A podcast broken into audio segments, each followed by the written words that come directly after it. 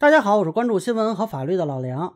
根据媒体报道，河南安阳老人被狗咬，狗主人躲猫猫事件啊，导致了一个记者呢痛哭，上了热搜。那么很多人呢都在谴责这个狗主人，但是我想聊聊，为什么记者和家属都没有选择另一条路呢？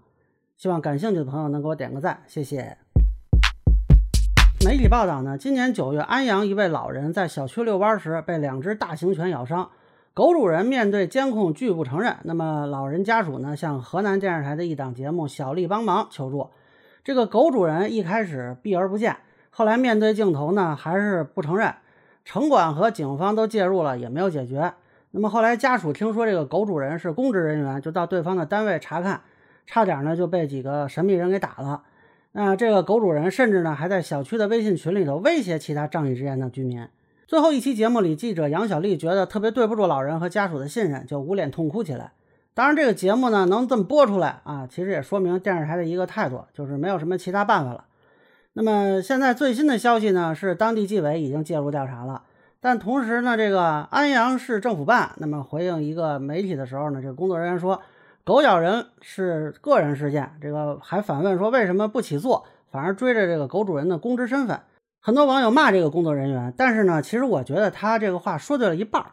呃，错的部分就在于呢，这个狗主人已经涉嫌违法违纪了，甭管是大型犬的问题，还是办证的问题，还是公开威胁居民的问题，这个追究他的公职身份是没有毛病的。但是呢，工作人员说应该起诉啊，这个其实不能说是错的，而且反而说中了一个关键问题，就是家属也好，媒体也好，为什么都没有选择或者推荐起诉这条路？我觉得这个才是这件事儿尴尬的底层逻辑，就是我们很多人在遇到纠纷的时候，他不是优先走法律途径，而是通过媒体啊或者网络曝光，说白了就是道德舆论途径，或者通过去对方单位投诉啊，要不举报对方其他的违法问题，这个就是找对方的一些毛病或者软肋。那么追究这些毛病和软肋，其实是让原本要解决的问题来搭便车的。大家想想，你比如说你举报他的这个狗证的问题，那难道说啊他当时同意赔偿，这个狗证本身就啊没有问题了吗？我觉得不是这样的。那大家可能觉得呢，现在这种很方便，那么就是通过舆论途径或者是找毛病的问题。但是我想说的是，嗯，有媒体现在做了实习节目，那么有记者对着镜头哭，上了热搜，那这个问题看似可以解决了。那要是没有媒体报道，没有记者哭。没有上热搜，没有引发关注，那么还有很多纠纷，他怎么办呢？那今天这个狗主人他是有单位，或者说他这个狗证是有问题啊，或者你还能找到他其他的，比如违法呀或者某方面的问题，那可能处理他或者狗的时候，当然也有可能他俩一块儿处理啊，还能搭这个便车。如果他也没有单位啊，他就是一个送快递的，或者像我这样就是一个做短视频的。那他也没有狗证的问题，或者没有找到什么其他的毛病和软肋，那怎么办呢？那其实呢，起诉啊，本来应该是一个兜底的做法，也应该是一个合理的选择。但是大家都没有选择。就从这个案子看啊，如果从诉讼的角度，家属起诉稳赢，证据非常清楚，这就是一个简单的人身损害赔偿。那我看也有律师在那儿说便宜话，说这个记者没有法律意识。啊，还在那儿分析这个民法典是怎么规定的，行政法是怎么规定的。其实我觉得不是大家不知道有诉讼这条路，但是诉讼的成本太高，门槛太高。这个起诉的费用就不说了，对吧？时间成本、精力成本，这个一般人也搭不起。而且呢，赔偿也不会很多，那少的可能就几千块钱。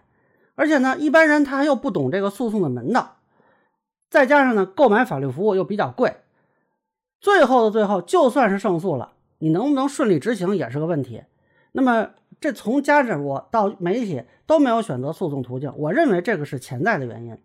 以前主流观点呢，认为这是大多数人不懂法，那么导致选择诉讼的人少，所以加强普法工作，让更多的人拿起法律的武器。但是你说现在电视台也不懂法吗？这记者也不懂法吗？他们台的部主任、编导也都不懂法吗？为什么杨小丽哭成那样了，这个电视台把这个节目播出来？也没有跟家属说你去起诉呢，因为他知道家属大概率也不会起诉，换他自己可能也不会这么选。那么现在法制新闻关注的其实主要的都是什么大案要案，又或者是什么知名企业的案件。那么综艺节目呢，也是什么讨论红圈所啊，实习生月薪两万。你再看各种什么法律大咖西服革履出席论坛啊，热衷于分析什么前沿的民法典呀，或者是在认罚从宽呀这些法治话题。可是老百姓对于法治最直接的认知不是这些，反而是那个案值可能就几千块钱的小案子。对于他们来说，这是身边的正义。那这个就是法治的最后一公里问题。我觉得呢，就是在最后这一公里上出了问题呢，导致很多的老百姓他不去选择法律途径。那有的问题通过网络呀，通过媒体或者甭管通过什么乱七八糟的途径解决了，但是有些问题他久拖不决，有些人有恃无恐，最后酿成恶性事件的，他不是没有啊。那么今天安阳这个事情，我反而并不是担心说他能不能妥善解决，因为已经到了这个舆论热度了。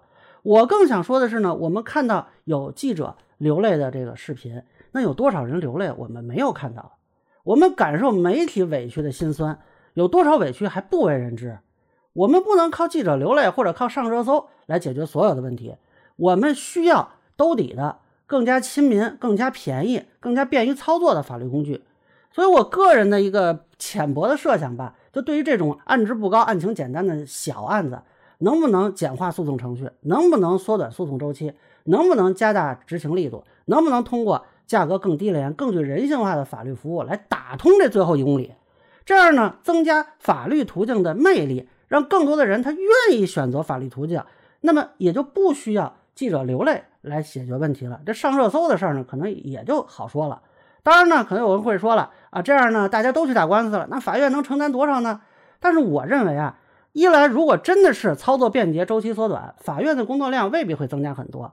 更关键的是，当有一批这样的案子得以顺利解决，很多人就会知道自己可以通过这种途径解决问题。你包括像狗主人这种人啊。也可能会明白自己会遭到起诉的这种可能性，那么反而会让更多的人回到道德的轨道上来，最后形成一种正向的社会风气。那这个诉讼量是可以不升反降的，这个就是法律对于社会运行的示范意义和兜底效果。那么道德也是需要法律来撑腰的，所以我对这个问题其实比说实在的这个狗的事情怎么解决更关注，也希望更多的人能关注到这个法治最后一公里的问题。啊，以上呢就是我一个比较浅薄的想法啊，难免疏漏错误，也欢迎大家在评论区和弹幕里批评指正。正片的给你。